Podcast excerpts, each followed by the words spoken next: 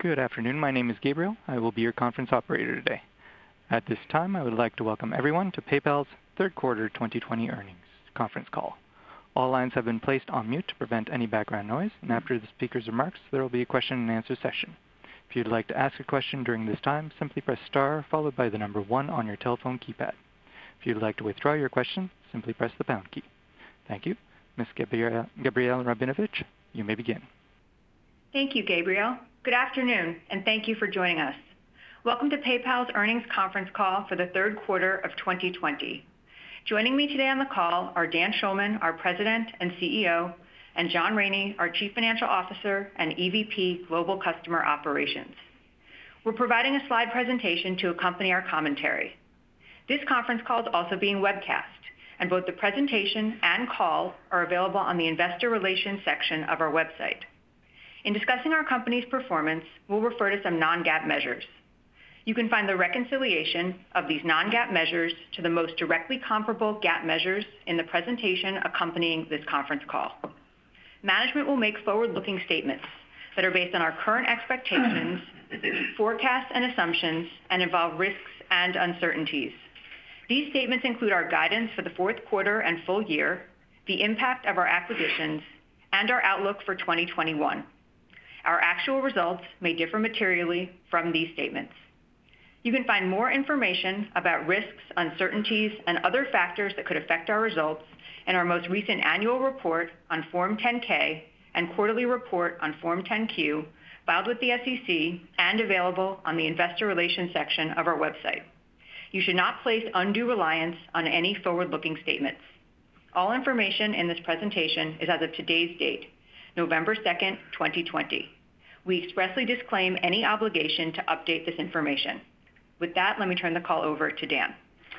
Thanks, Gabrielle, and thanks everyone for joining us on today's call. I hope that all of you are safe and well. I'm pleased to say that PayPal had a very strong quarter across all of our key operating and financial metrics. Our performance is particularly noteworthy given the macro environment. We are battling a pandemic that shows no signs of slowing down. Economies around the world are still quite fragile, and the next 6 to 12 months will be defined by the timing and amount of additional fiscal stimulus and progress towards a widespread and effective vaccine. And obviously, we sit here on the eve of one of the most important elections in our country's history, and I hope that all of you who are U.S. citizens have already voted or will tomorrow. This is the landscape we face as we go into the last quarter of 2020. At the same time, PayPal is at an exciting and meaningful inflection point in our history. Our mission has never been more important. The pandemic has brought focus to the stark reality that billions of people across the world are struggling to get by. In fact, in the past 9 months, over 100 million incremental adults moved into extreme poverty. The current financial system is just not working for most people. It's inefficient and expensive for the underserved. Today's environment demands new ways of thinking about our economic system. Emerging technologies combined with mobile phones and financial platforms like PayPal can drive a future of inclusion and financial health. PayPal is in a strong position to help shape a future where everyone, not just the affluent, can participate in the new digital economy. As the use of cash continues to decline, new and innovative financial technologies are rising. For example, central banks around the world are seriously exploring or even trialing forms of retail digital currencies that they issue directly. And it's also clear that digital wallets are a natural complement to all forms of digital currencies. These trends create an opportunity for us to work with central banks and regulators to shape a modern and inclusive financial system built on more efficient digital infrastructure designed for the future. The digitization of the global economy, combined with the rise of digital wallets, will drive our growth over the next decade. Our scale, two-sided network, trusted brand, our strong relationships with regulators around the world, and our AI and data modeling capabilities can all be leveraged to ensure our PayPal and Venmo apps are essential parts of our customers' daily lives. We still have a lot to do to achieve that vision, but let me be clear. We are investing to create one of the most compelling and expansive digital wallets in the world.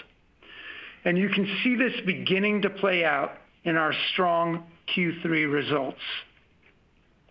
In Q3, our total payment volume grew by a record 36% on an FX neutral basis to $247 billion, an annual run rate just shy of $1 trillion. Even more impressive is the growth of our volumes excluding eBay, which grew 38%, eclipsing any previous record. And in early October, we hit our all-time highest TPV day, outperforming any previous day in our history. These record results are happening even as eBay moves their base to their managed payments platform. eBay is now just 7% of our total volumes and will likely be between 5 to 6% by the end of the year. Our transactions in the quarter were just over 4 billion, growing 30% year over year. This is the first time we have processed over 4 billion transactions in a quarter. And it's worth noting that our core PayPal daily active accounts increased 32% versus a year ago, consistent with last quarter. We added 15.2 million net new actives in Q3, our second highest quarter for organic customer acquisitions after last quarter's 21.3 million NNAs. We added over 1.5 million new merchants in the quarter, over 2 times our pre-COVID rate, and we now have 28 million merchants on our platform. We ended Q3 with 361 million active accounts, and we remain on track to end the year with a record 70 million NNAs. This influx of new customers and record transactions drove strong financial results. Our revenues grew by 25.4% on an FXN basis to $5.46 billion. We grew our non-GAAP EPS by 41% to $1.07, even with incremental investments into our sales, marketing, product, and engineering teams. In the quarter, our operating margin grew by 377 basis points from a year ago. I'd like to detail some of our investments and how we see them shaping our future. And let me start with Venmo. Venmo had a very strong Q3 with 65 million users driving $44.3 billion in TPV, up 61% year over year. Venmo's growth continues to exceed our expectations, and we are forecasting revenue for Venmo to approach $900 million in 2021, driven by investments in new capabilities.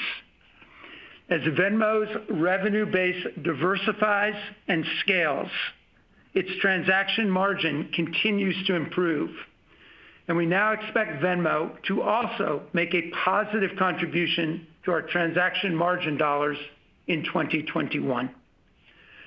By Q1, the Venmo checkout experience will mirror the ease and simplicity of a PayPal-branded transaction.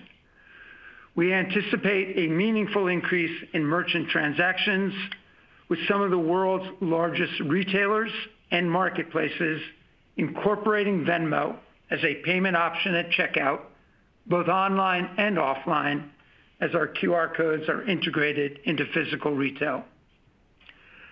The Venmo credit card will be fully rolled out in Q1. I think it is the best credit card in the market. It is a true extension of the Venmo app and fully linked into its capabilities.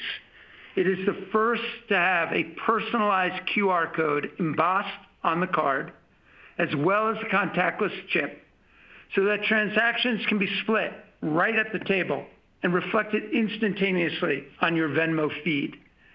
Our cashback rewards are amongst the most generous in the industry and automatically calculate your top spend categories every month to apply the appropriate cashback percentages. I would encourage all of you to try it as soon as you can, because it is truly a best-in-class experience. Over the next year, both the Venmo and PayPal apps will undergo a fundamental transformation intended to dramatically increase their functionality and drive engagement. Our goal is to provide our customers with a comprehensive set of services and tools to manage their financial lives, as well as enhance their ability to shop both online and offline.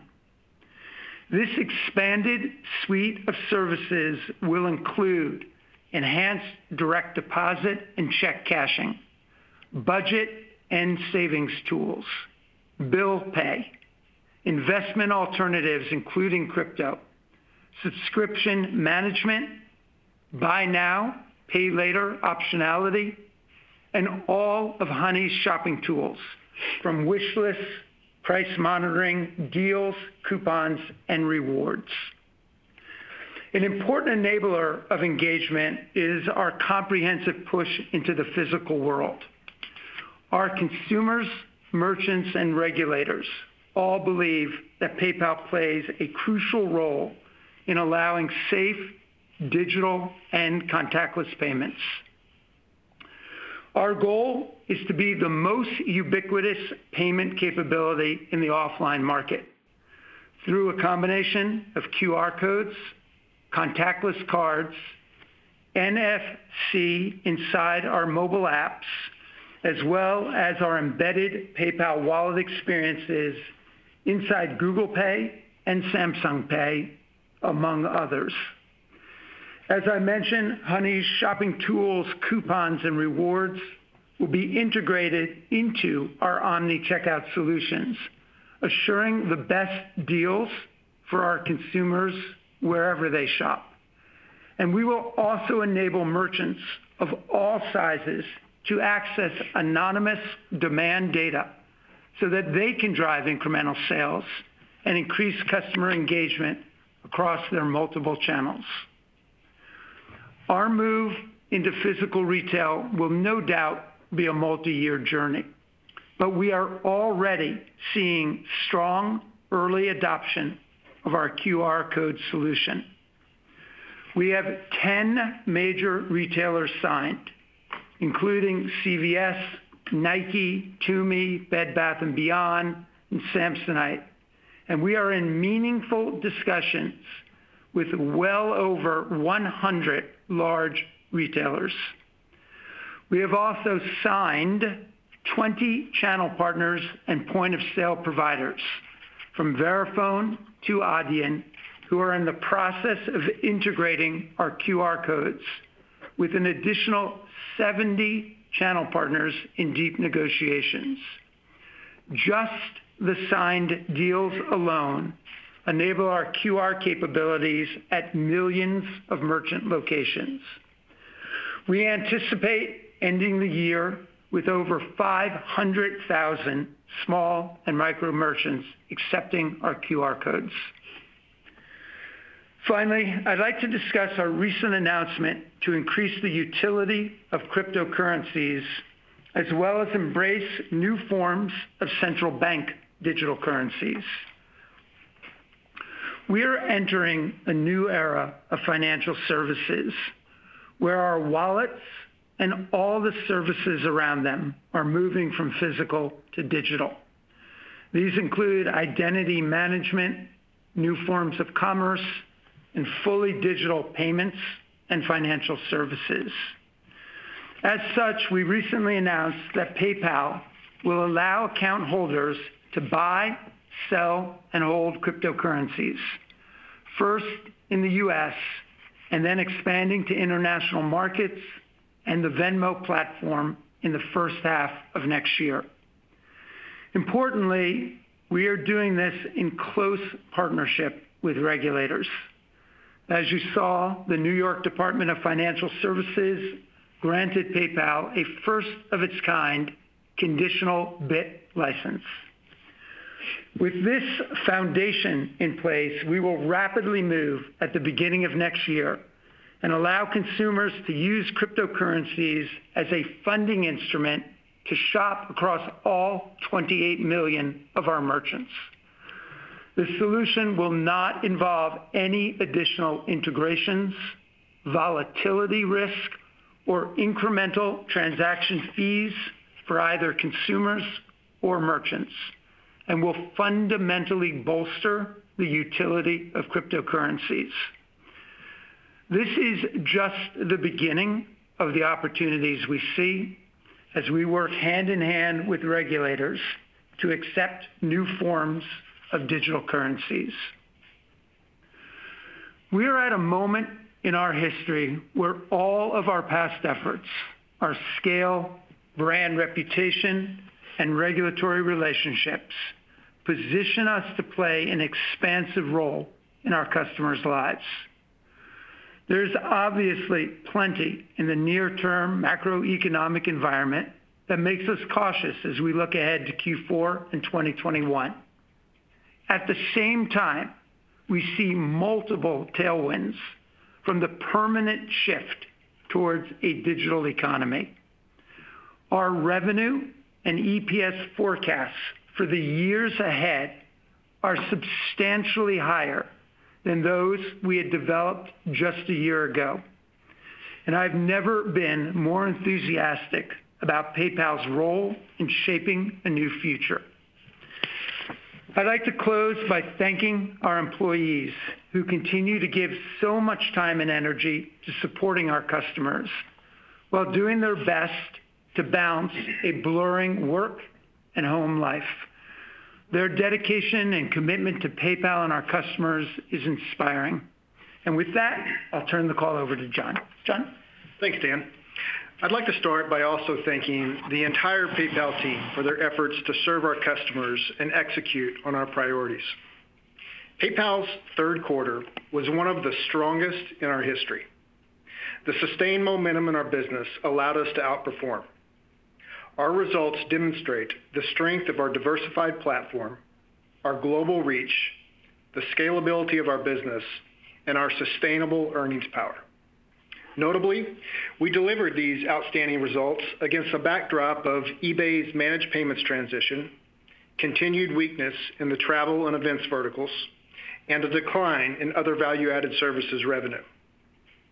Relative to our expectations going into the third quarter, eBay's payments intermediation proceeded faster than we had anticipated. In addition, the recovery in travel volumes was slower than our forecast. Travel and events volumes, which represented slightly more than 10% of our TPV last year, were down 40% year over year. While this is an improvement from the decline in the second quarter, it makes our overall volume growth even more remarkable. Now I'll discuss more details of our financial performance for the third quarter. Revenue in the third quarter increased 25% on a currency-neutral basis to $5.46 billion. Transaction revenue grew 29% on a currency-neutral basis, representing 11 points of acceleration from the third quarter last year. This growth was primarily driven by strength across our core PayPal business, including strong cross-border growth. Notably, transaction revenue, excluding revenue from eBay, grew 31% in the third quarter, accelerating approximately 4 points from Q2 and approximately 7 points from Q3 last year. Other value-added services revenue declined 10% on a currency-neutral basis. Reduced interest income on customer balances from lower interest rates and less credit revenue contributed to this decline. Honey contributed approximately 1.5 points of growth to total revenue, which only partially offset the headwinds to other value-added services revenue. In the third quarter, transaction take rate was 2.06%, and total take rate was 2.21%. The 15 basis point decline in transaction take rate was driven ratably by the impact of 47% growth in P2P volumes, merchant volume mix, which includes incremental bill payment volumes, and a reduction of $87 million in international transaction revenue from foreign currency hedges. The 24 basis point decline in total take rate resulted from each of these factors, as well as lower other value-added services revenue. Transaction expenses hit a record low rate of 82 basis points, driven by both funding mix and volume mix in the quarter. Transaction losses were 13 basis points as a rate of TPV, 1 basis point better than Q3 last year. We continue to improve our loss performance through the ongoing advancement of our risk mitigation strategies and enhancement of our risk models. Credit losses were 1 basis point as a rate of TPV. Fewer originations in conjunction with a consistent macro outlook and no meaningful change in credit quality relative to the second quarter contributed to this lower rate. As you'll see in our 10-Q, our loan loss reserve coverage ratio increased from 22% to 24%, which is primarily driven by the contraction of our merchant receivables portfolio. Moving to our non-transaction related expenses, consistent with our remarks when we reported second quarter results, we are increasing our organic investment spend in the back half of the year. This environment has created a unique opportunity for us to advance our leadership in payments and extend our competitive advantages and emerge from this period stronger and better positioned to increase our relevance. While this incremental investment is more heavily weighted to Q4, we began deploying these funds in Q3. Non-transaction-related expenses increased by 23% from Q3 last year, reflecting this increased level of investment. While sales and marketing spend was higher as a percentage of revenue, this was more than offset by leverage across each of our other non-transaction-related expense line items. Overall, we realized leverage of 50 basis points on non-transaction-related expenses. Operating margin for the quarter was 27.2%. This is the strongest performance we've reported for any third quarter and represents a 377 basis point improvement from last year. We continue to be focused on delivering operating efficiencies while investing in our strategic priorities. Non-GAAP other income declined by $57 million relative to last year, driven by increased interest expense from a higher debt balance and reduced interest income on corporate cash from lower interest rates. From a modeling standpoint, we expect this line item to continue to be a net expense in the near term. For the third quarter, non-GAAP EPS increased 41% to $1.07. The timing of our incremental investment spend, which is weighted more towards the fourth quarter, contributed to this strong performance. We ended the quarter with cash, cash equivalents, and investments of $17.6 billion. In addition, we generated $479 million in free cash flow.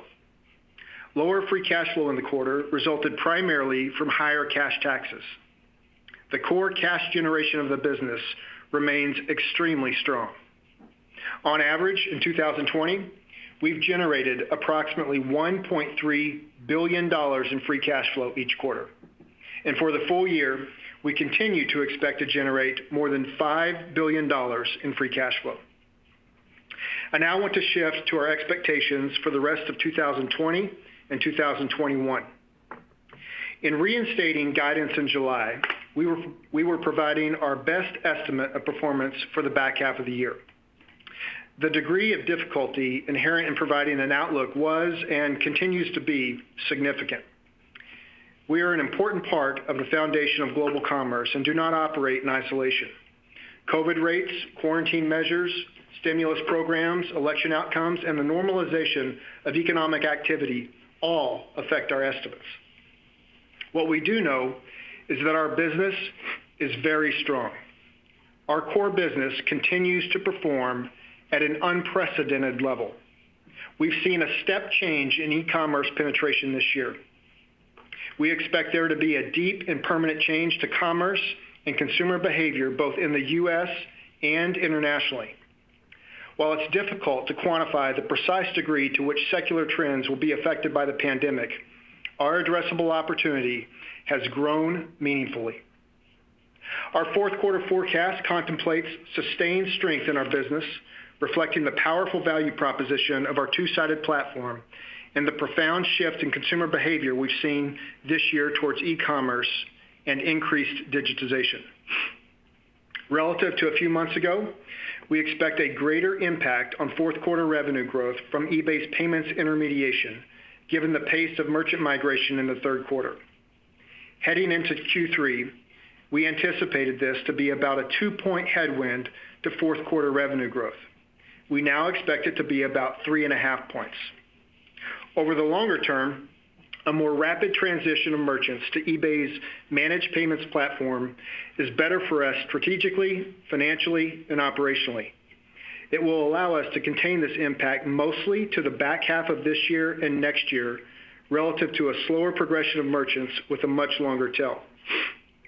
All of this is to say, and this is a very important point, that while headwinds to our revenue growth and transaction margin expansion will appear more pronounced over the next year from eBay, this impact will be largely contained to that period. Even more importantly, once we are beyond this transition, we expect our volume and revenue growth rates to re-accelerate given the drag that eBay has been for the past 5 years. During this period, on average, PayPal's revenue, excluding eBay, has grown about 23% annually. By comparison, revenue from eBay's marketplaces business, even including this year's stronger growth profile, has grown on average only about 4% each year.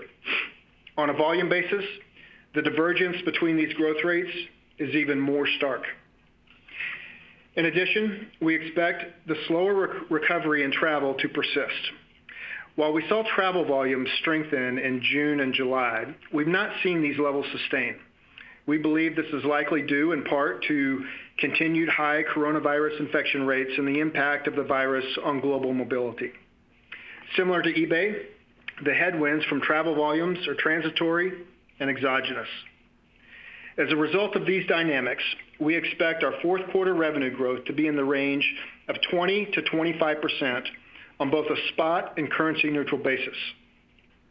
For the full year, this will result in a range for revenue growth of 21 to 22% on a currency-neutral basis, or 20 to 21% on a spot basis. This guidance is approximately 3 points higher than our expectations at the start of the year. To put it in perspective, we expect to add more than $3.5 billion to our revenue base this year, which is more than 1.5 times the revenue we added in 2019. On our call last quarter, we stated that we expected to deliver 25% EPS growth for the back half of the year. We are raising that outlook to 29%.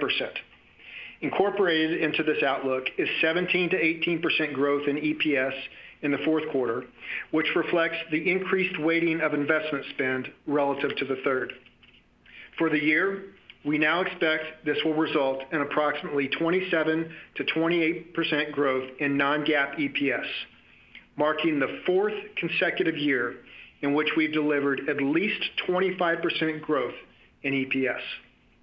Again, to put this in context, relative to last year, on an essentially flat share count, we'll be adding more than 80 cents in earnings for each share outstanding.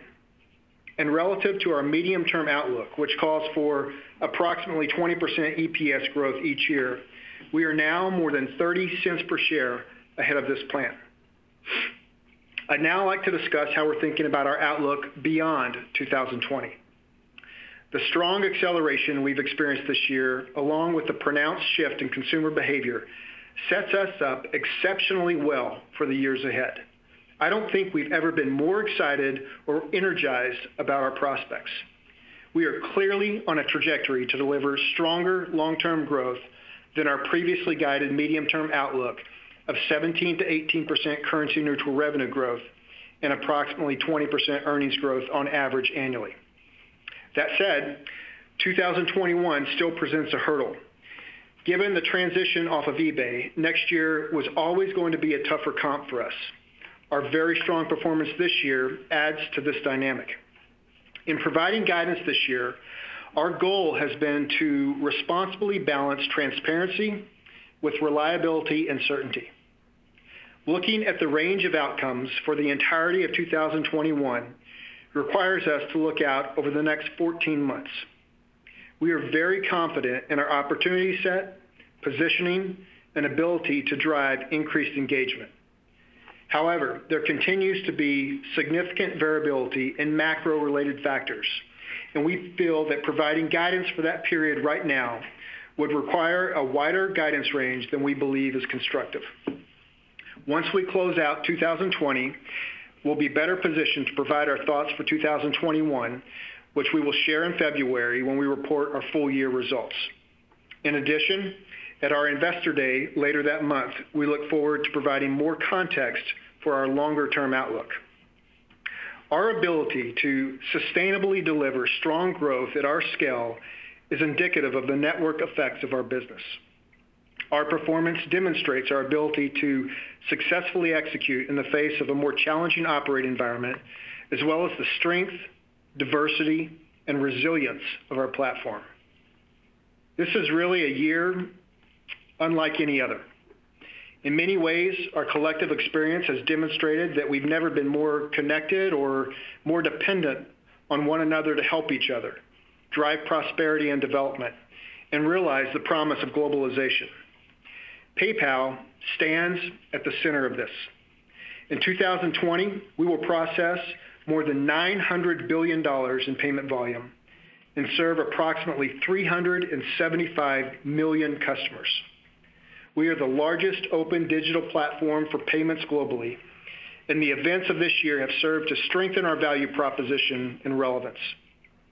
We have an important role to play in facilitating commerce and payments, and we're executing our plans with an urgency to meet the growing needs of our customers in this increasingly digital world.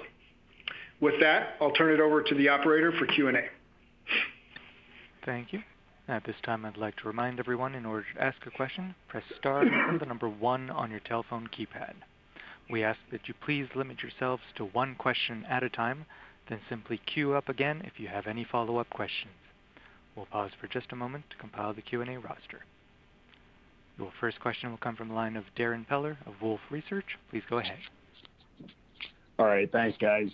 I know you're holding off at this point on guidance given the macro variability, but, coming off a year with 70 million net new actives, which, is at least 30 million more than you would have expected, and a lot of these are new demographics rather than a pull forward, as you guys have talked about. Can you just touch on the types of NNAs you'd expect for either 21 or even longer term kind of additions you can add, and really thinking about that in context to 32% growth in daily active users? What are we talking about in terms of opportunity there, and really what are the drivers of it? Is it international, all the partnerships? It seems like there could be a long runway, but a lot of people, I think, just want to hear what the sources are. Thanks, guys. Yeah. Hey, Darrin, it's Dan. Thanks for your question. So we had another strong quarter for NNAs, our second highest organic quarter for net new actives. By the way, interestingly, the shape of that, you know, is very consistent. Approximately 5 million net new actives each month coming in, no fall off, no pull forward, just consistent growth in that metric. And as you know, we're still targeting and feel comfortable with the 70 million number that we gave last quarter for NNAs for the year. I think a couple of important things to point out here. First of all, the number of new merchants that are coming on the platform remains quite elevated, you know, over 1.5 million merchant accounts this quarter. You know, our run rate pre-COVID was somewhere around 500 to 750,000. So now we've got 28 million merchants on the platform, and you know, 361 million total active accounts. In many ways here, scale begets scale. As we grow, as more and more merchants have PayPal, you probably have noticed as well, more and more merchants are putting PayPal front and center. We're creating new and more compelling ways to buy. Our buy now, pay later has exploded into the marketplace. We've just rolled that out to the vast majority of our consumer base. We're seeing huge take-up in that and incremental halo as a result of it. And so my view on net new actives is we're going to continue to see good growth on that for a couple of reasons. One, our checkout experience and the number of products that we're putting out there is just increasing. You heard me say in my remarks, we are very focused on expanding our digital wallet capabilities, both on Venmo and PayPal. We are very serious about driving towards being an everyday use case. Why is that so important?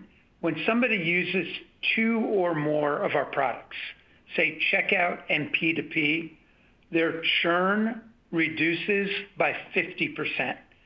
And think about as we approach 400 million customers on our platform, you know, every basis point of churn reduction matters a ton in terms of our NNAs going forward. And so right. I think you've got a continued drive, every industry, towards digitization, more and more merchants coming on, more products, more functionality, and reduced churn. And I think as we look forward, I think NNAs will continue to remain elevated versus pre-COVID levels. All right. Thanks a lot, Dan. Yeah, you bet. Your next question will come from the line of Tien-Tsin Huang of J.P. Morgan. Please go ahead. Hi, thanks so much. Here, I wanted to ask on the on some of the KPIs. I think they're related. If you don't mind me just putting them all together. So TPV accelerated while transaction revenue growth held pretty constant. And I know you talked about the take rate here, John. But can you maybe unpack it for us a little bit more and help us on how it might trend in the fourth quarter and maybe even in 2021 with eBay and Paymentus and PayPal and everything else. And then separately, but somewhat related, just looking at the fourth quarter guide, I know you're assuming some deceleration from the third quarter. I heard the eBay being a 1.5 incrementally weaker here. Any other call-outs beyond, you know, conservatism? I totally get why you're not giving 2021, but I know a lot of moving pieces going into the end of the year here. Thank you. Sure, Tien-Tsin, it's good to speak with you. So we did see a strong acceleration in TPV in the quarter, and aside from just growth overall in the business, there's a couple things to call out. I think notably P2P volume was up almost 50%, 47% I believe is the exact number. And then we saw a lot more volume from bill pay with the 100% ramp of Paymentus in the quarter. So good, strong growth there. As it relates to revenue, we had a $17 million hedge loss in the quarter, and that relates to a $70 million hedge gain in the prior year. So you've got the difference there that really put pressure on the revenue side relative to TPV. On take rate, there's a couple of dynamics to think about too. You got while P2P and bill pay tend to have lower take rates, they also have lower transaction expenses. And so what we consistently focus on in our business is not necessarily take rate, but the incremental transaction margin dollars. And a way to think about our business in the quarter, Tingen, like for every dollar of revenue, of incremental growth that we brought in the quarter, almost 70 cents of that fell to the transaction margin line. And so it shows that there's a good balance between those items that maybe have a lower take rate, but also have a lower transaction expense. So we're very focused on the margin profile of those different elements of our business. With respect to the fourth quarter, the only thing I'd call out in addition to eBay, which we talked about in our prepared remarks, the travel and event vertical, as I also mentioned, has been slower to recover than we anticipated. Again, we saw some green shoots back in June and July, those haven't persisted to the extent that we mentioned. But I'll point out both of those things are transitory, and they really, in terms of the long-term impact to our business, it's not going to matter for us. We're very excited about not only what next year holds, but each year thereafter.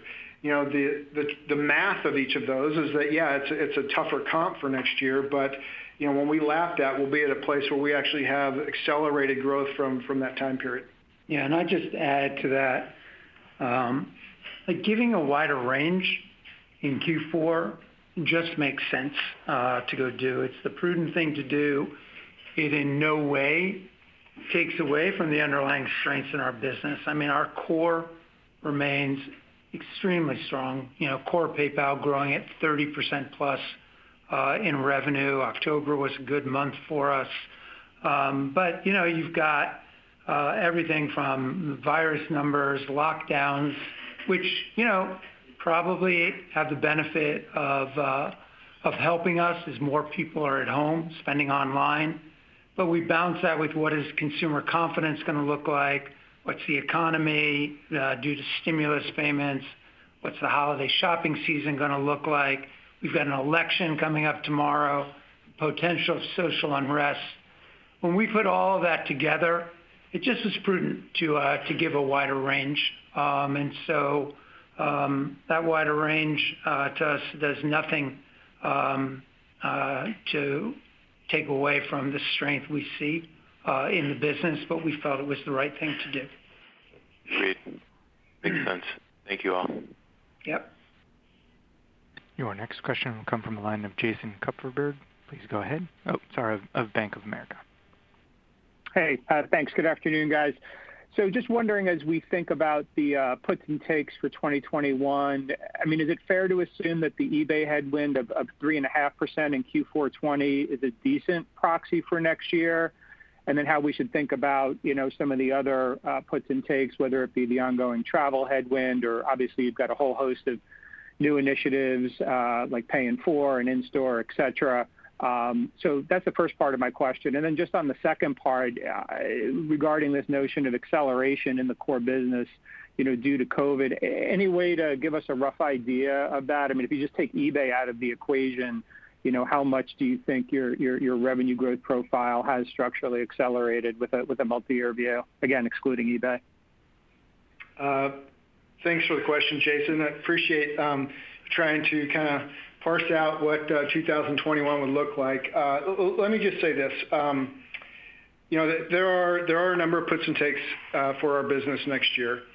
On the sort of headwind side, obviously eBay will continue to be a headwind next year as they ramp through the year.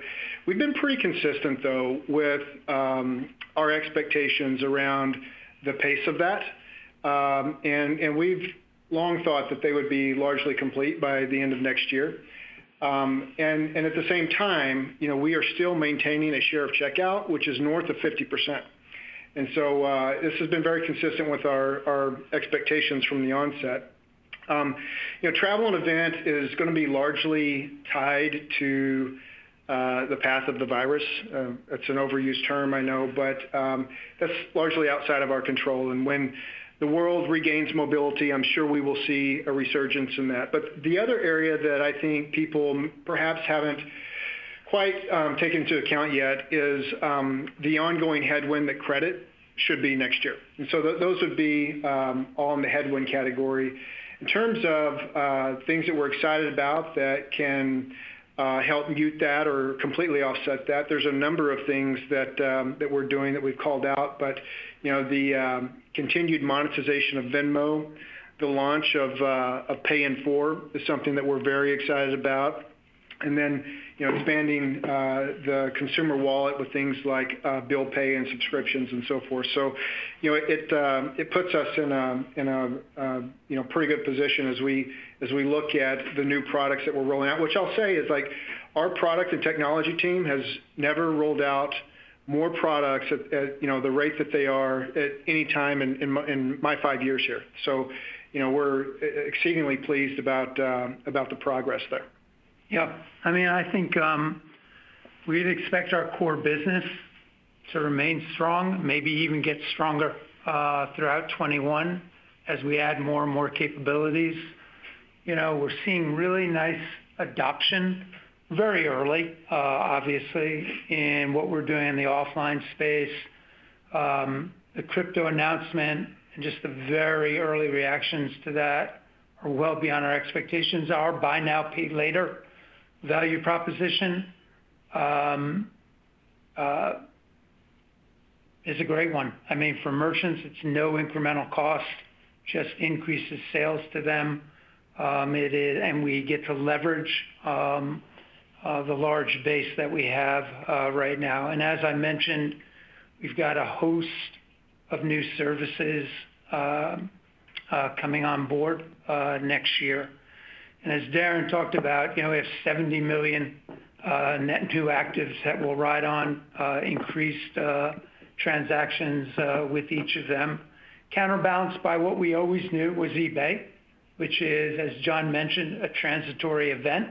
It will play itself out next year and will accelerate out from that. So I think the really important thing to emphasize here is that when we come into our investor day in February, we will be raising our medium-term guidance. We feel quite confident about that, given everything that we've seen. 2021 was always going to be the year that we would transition away from eBay. Frankly, I'm happy that that's going as well as it is right now and as fast as it is, so that, as John mentioned, we take that part of our business that is the slowest growing part of our business, and we replace it with the faster growing parts of our core business and other marketplaces. And so for us, this really couldn't come at a better time, the transition from eBay and all the things that we're doing to build our business and shape the future gives us a lot of confidence as we look out at over the next several years. Well, thank you. Yep. Your next question will come from the line of James Faucette of Morgan Stanley. Please go ahead. Great. Thank you very much. I wanted to just build on some of the questions, particularly around next quarter and that cadence. It sounds like, John, from what you were saying, is that there's going to be some incremental spend in the fourth quarter. Maybe they got started late in the third quarter that is going to impact margins. Can you talk a little bit about, I guess, the contributors to the very strong margins in the third quarter, a little more color on how to think about the spending and impact on the fourth quarter, and then how we should think about what that margin trajectory looks like beyond that, and particularly as we head towards a normalized world? Sure. Well, first, James, you're exactly right. The balance of spend of that $300 million that we earmarked on the last call is going to happen in the fourth quarter, and that really gives you the different margin profile from the third to the fourth. But looking out on a more sustainable level or run rate basis, whether it's 2021 or beyond. There's a data point in our third quarter results, which I think really illustrates the potential that we have. And that's the incremental operating margin that we had in the quarter. And so what I mean by that is for every dollar of growth that we had in revenue, how much of that fell to the bottom line? And if you normalize for acquisitions, it was roughly 50 cents, 48 cents fell to the bottom line. And that demonstrates two things, which I think are relevant and hopefully answer your question. But one is just the trends that we're seeing around our core checkout. We have an expectation that those persist at a higher level than we entered this pandemic period. And so certainly that has implications on our business. But the second, and equally as important, is what it says about the scalability of our business. We in the past have not always done the best job of growing at a low marginal cost. And for the past 2 or 3 years now, we've demonstrated very well our ability to do that. And ours is a platform that performs very well in a growth environment because we can do it at a very low marginal cost. And so that's what you see in that operating margin performance. So, I would say that, there's a natural tendency as we grow that margins are going to want to increase. That said, we also recognize we have a tremendous opportunity in front of us with the change that's happening, and we clearly want to invest into that. But it's the right thing to do in the fourth quarter, and it will be the right thing to do going forward. I think, fortunately, given the financial profile of our business, we've been able to demonstrate that we can both do that and expand our margins, and we anticipate doing so going forward. Thank you very much. Mm-hmm. Your next question will come from the line of David Togut of Evercore ISI. Please go ahead. Thanks so much. Could you dimension the impact on PayPal's ecosystem from introducing cryptocurrencies, both to buy, sell, and hold, and to use as a funding mechanism in the PayPal wallet? And if it's used as a funding source, can you help us think through the impact on transaction expense? Would that be similar, let's say, to ACH or debit funding? Yep. Hey, David, I'll take that question.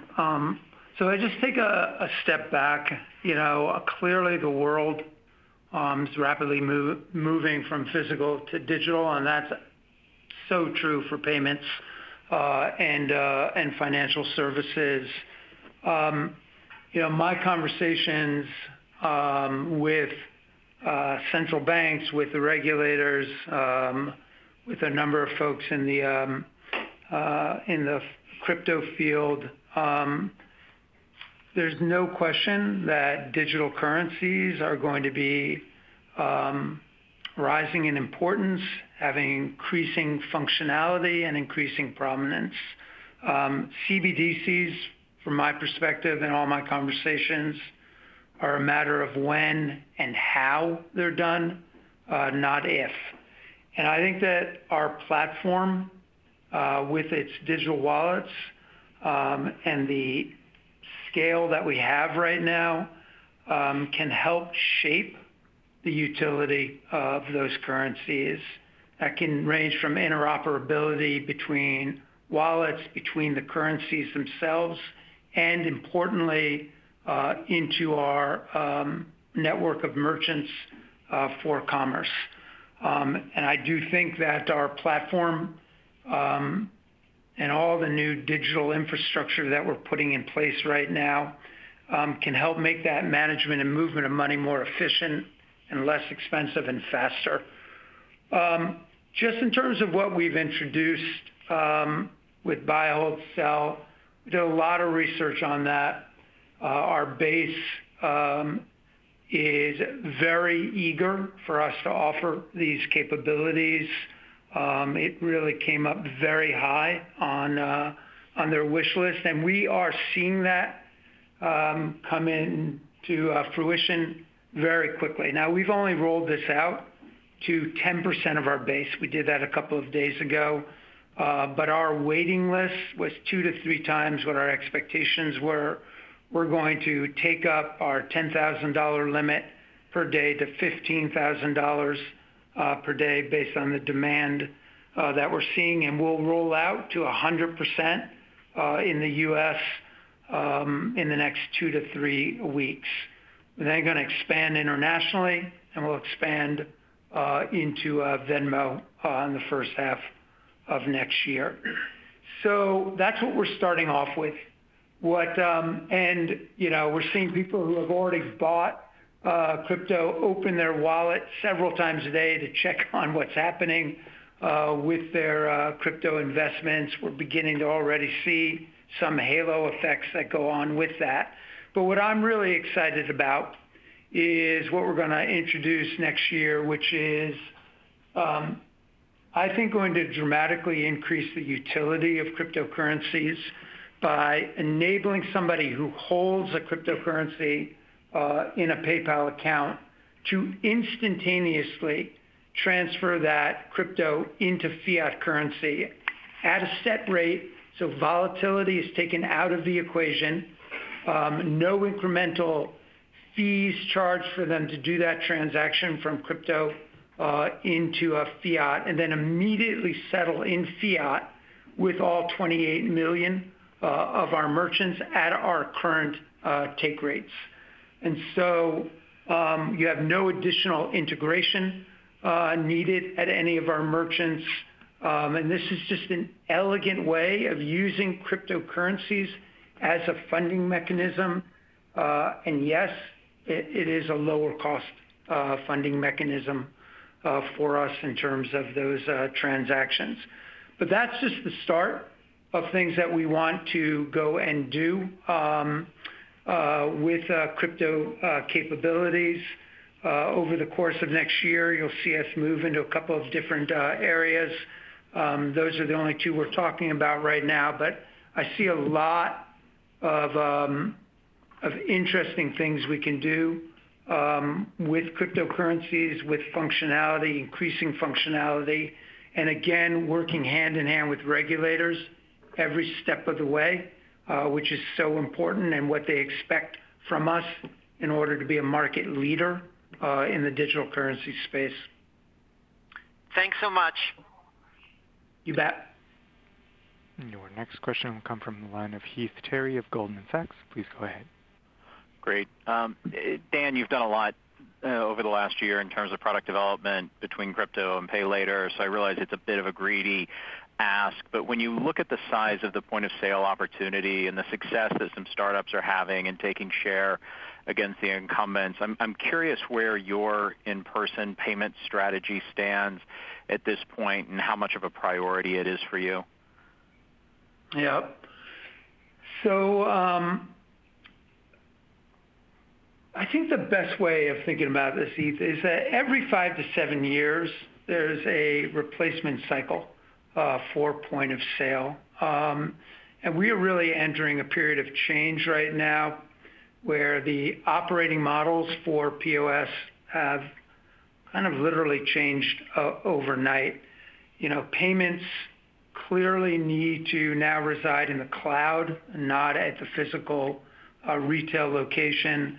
They need to be fully omni. They need to reside on a full platform experience across channels. And I would say that being an incumbent, the space does not add any advantage. In fact, you know, they will need to change fundamentally the way that they think about point of sale. And clearly, the tailwinds are moving towards mobile-oriented point of sale. And we want to capture what is a huge in-store opportunity, be one of the first movers to move to an online full omni solution, and then set that up to take advantage of our two-sided network. And we have a number of plans underway with our iZettle and PayPal Here teams, really to try and become a market leader over the longer term. And that could be, you know, 5 to 7 years, but you'll start to see us make moves in that.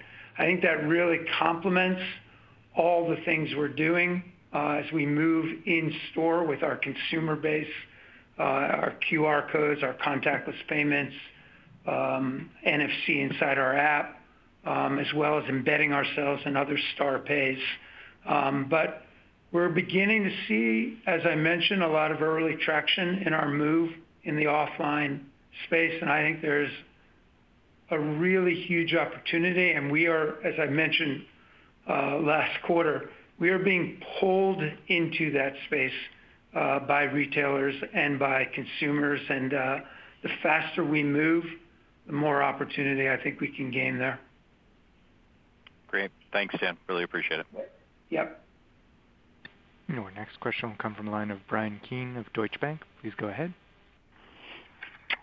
Hi, guys. Just want to ask about the new products, in particular the BNPL. Just trying to get a sense of how much incremental volume opportunity is there versus replacing other PayPal payment options. Just thinking about, are you going to be able to gain share or checkout at the merchant site? And then secondly, on the Venmo monetization, I heard the $900 million revenue number. Any sense of how that breaks out next year with growth rates from the Venmo credit card? You know, is that a big percentage of that versus pay with Venmo, et cetera? Thanks so much. Yeah. So I'll start now with buy now, pay later, and then quickly go into to Venmo. I'm extraordinarily pleased with the success that we're having with buy now, pay later. We rolled this out in France several months before we introduced this into the U.S. and then into the U.K. And the uptake that we are seeing in the French market is well beyond any of our expectations. And we just rolled out in the U.S. and the demand is tremendous. And you probably, if you've opened up your PayPal app very recently in the last couple of days to pay for something on a merchant location, you're probably seeing pay in four pop up as a option. I think our value proposition there is second to none. And the reason I say that is it is a beautiful experience in terms of the ability to simply easily from a consumer to take a larger purchase and divide it in four payments, interest-free. We know our consumers. We have a very high acceptance rate as a result of that. And for merchants, unlike any of the competitors that are offering buy now, pay later functionality, we are offering this as part of our service. There are no incremental fees except for the basic transaction fees that we charge merchants today. And so what we are seeing is just use of it that's well beyond our expectations. I think it's going to be one of our big growth drivers as we go into next year and into 2022. I'm quite high on the potential of what we'll see with buy now, pay later. And by the way, there's a ton more we can do on that too. And we have got a large roadmap around that. On Venmo, look, you know, we put out a couple of things here that are new. We do expect Venmo to approach about $900 million in revenues next year. By the way, we expect Venmo to reach profitability in 2022. And that's another big thing to think about. Venmo is clearly turning the corner right now. These are just like these incremental steps that people have been waiting for, but we are seeing that come to play. And Venmo has a host of new things coming out. They've got the Venmo credit card, which is one. And by the way, I said it's best in the market. Like I've been using the Venmo credit card for the last month or so. It is an incredible experience. I really cannot wait for all of you to use it and see just what I mean. Second, we are really revamping the whole Pay with Venmo experience. It's been a little clunky, more clunky than I would have liked, but by first quarter, that will be as seamless as a PayPal transaction. and we have a ton of extremely large merchants and marketplaces that are anxious to integrate Venmo as a payment mark. And then we obviously have business profiles, crypto capabilities, more basic financial tools, shopping tools coming into that. All of those will add to the Venmo revenue. There isn't one thing that's dominant in that. They're all adding to that. And so really pleased with Venmo's growth and trajectory. And, you know, to see an acceleration in its TPV growth now 2 quarters in a row, you know, at the scale that it has, it's pretty impressive. Great. Thanks so much. Yeah, you bet. We have time for one last question from Lisa Ellis of MoffettNathanson. Please go ahead. Terrific. Thanks, guys. Thanks for squeezing me in. Hey, Dan, so you've highlighted a number of times on the call the transformation underway with the PayPal and Venmo consumer apps to add all these new use cases like bill payments, pay in full, crypto, Honey, et cetera. Can you just talk a bit more about how we should think about the operational and financial rollout of this transformation, meaning what's sort of the roadmap or timing of when new functionality will be rolled out? How are you going to be driving adoption? How should we think about monetization, et cetera, just as we look out over the next, 12 to 18 months? Yeah. Hi, Lisa. Good to hear your voice. Happy to do so. This is one of our top focus areas, this building out a comprehensive and compelling digital wallet for our consumers. I don't think there's any question as we move into the digital economy that apps that provide a comprehensive suite of interlinked functionality around financial services, payments, shopping, identity management will be an essential part of our customers' lives. I mean, a daily part of their lives. Now, with the wallet, the capabilities that we're talking about are both online and in store. So that's sort of, online, offline, shopping capabilities, rewards management, being able to use rewards points, translate those to fiat to pay at any one of our merchants, and also incorporate that in store as well. All sorts of financial services. You mentioned a couple of them: bill pay. Increasing focus on direct deposit, check cashing, savings, goals, investments, PFM, and then integrating all of our Honey shopping tools, crypto capabilities, buy now, pay later.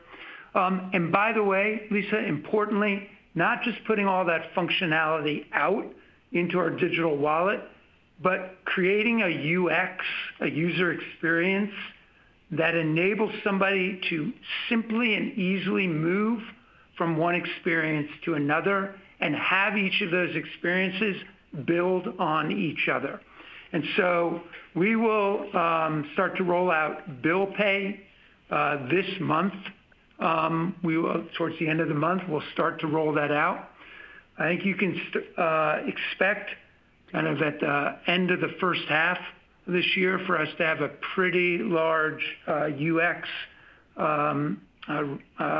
completion design in our customers' hands with a lot of functionality coming out, in my view, in the second quarter and the back half of the year.